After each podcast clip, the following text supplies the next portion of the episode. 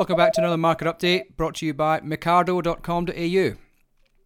This week, a number of our staff are out. Olivia's on holiday, and Robert and Matt are out in various locations doing presentations on markets. So it's just myself today. And uh, we'll start off with grain, but I'm going to look at covering a bit on wool and uh, sheep. So, the grain market this week, it was a bit of another interesting one this week. Basically, we saw overseas markets uh, rally a bit on the early part of the week as a result of increased oil prices uh, due to the attack uh, by potentially by Iran on Saudi, a Saudi Arabian oil field. So basically, that pushed up uh, crude oil prices, which then had an impact upon basically all the other commodities, uh, which included agricultural commodities.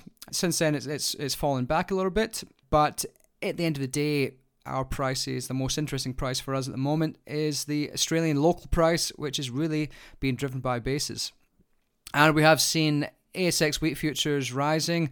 Uh, they'd fallen down last week to about 355. They've now slowly gained back up to 367, but volume is quite uh, quite light. Uh, there's not much actually trading, but it is is higher. Uh, there was a comment from a bank last week which basically had said that uh, we could see prices rising above last year's levels. Uh, looking at that, it's it's going to have to go some way to get there because uh, year on year for the harvest contract for ASX, we're talking about a seventy-eight dollar difference between uh, the price for for this coming harvest versus uh, last harvest on the same week of last year. It's not to say that couldn't happen, but we'll really need something to go wrong even further locally, plus potentially a bit of a pickup from, from overseas prices. Okay, on to sheep. Obviously, this is not my area of expertise, but we'll give it a shot. It can't be that hard, surely. Uh, really, the big thing that we've been looking at has been the, the, the moratorium in Western Australia on sheep live exports. So originally it was scheduled to run from June through to September. However, there was a bit of a surprise when the Department of Ag extended that hiatus until uh, or late September. And this, this this extension of three weeks saw Western Australian trade lamb prices tumble from 840 cents and it got smashed right the way down to 662 cents. And that's whilst prices for trade lamb in the East eased over the same period, the magnitude of the fall was far less. So we saw the Eastern States trade lamb indicator uh, drop 4.6%, which was compared to the uh, 21.2% decline in the Western Australian trade lamb indicator, which saw the spread widen between the two from 29 cents discount to like a, a pretty horrific 167 cents discount. And and we can only really say that that's because of the the trade in in in, in live exports really what we're basically saying is this this hiatus and this moratorium has caused a, a dramatic discount in in sheep prices uh, compared to the east coast in Western Australia, and uh, we are seeing that. Uh, those those Middle Eastern countries are importing from other origins they haven't switched to box meat from from Australia. They've switched to buying more from you know Romania and uh, now South Africa not a good picture for, for the industry going forward in Western Australia. Uh, we just don't have the domestic demand over there to to meet uh, the supply. You can read the full article uh, on that on mecardo.com.au.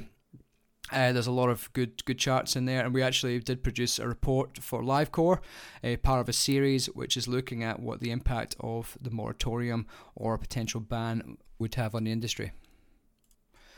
Last but not least, the wool market we there was a bit of speculation at the start of the week that the market would fall. That didn't occur. The uh, Eastern Market Indicator rose by 7 cents or 12% for the week to finish at 15.42 cents. This was helped slightly by a, uh, a falling Aussie dollar.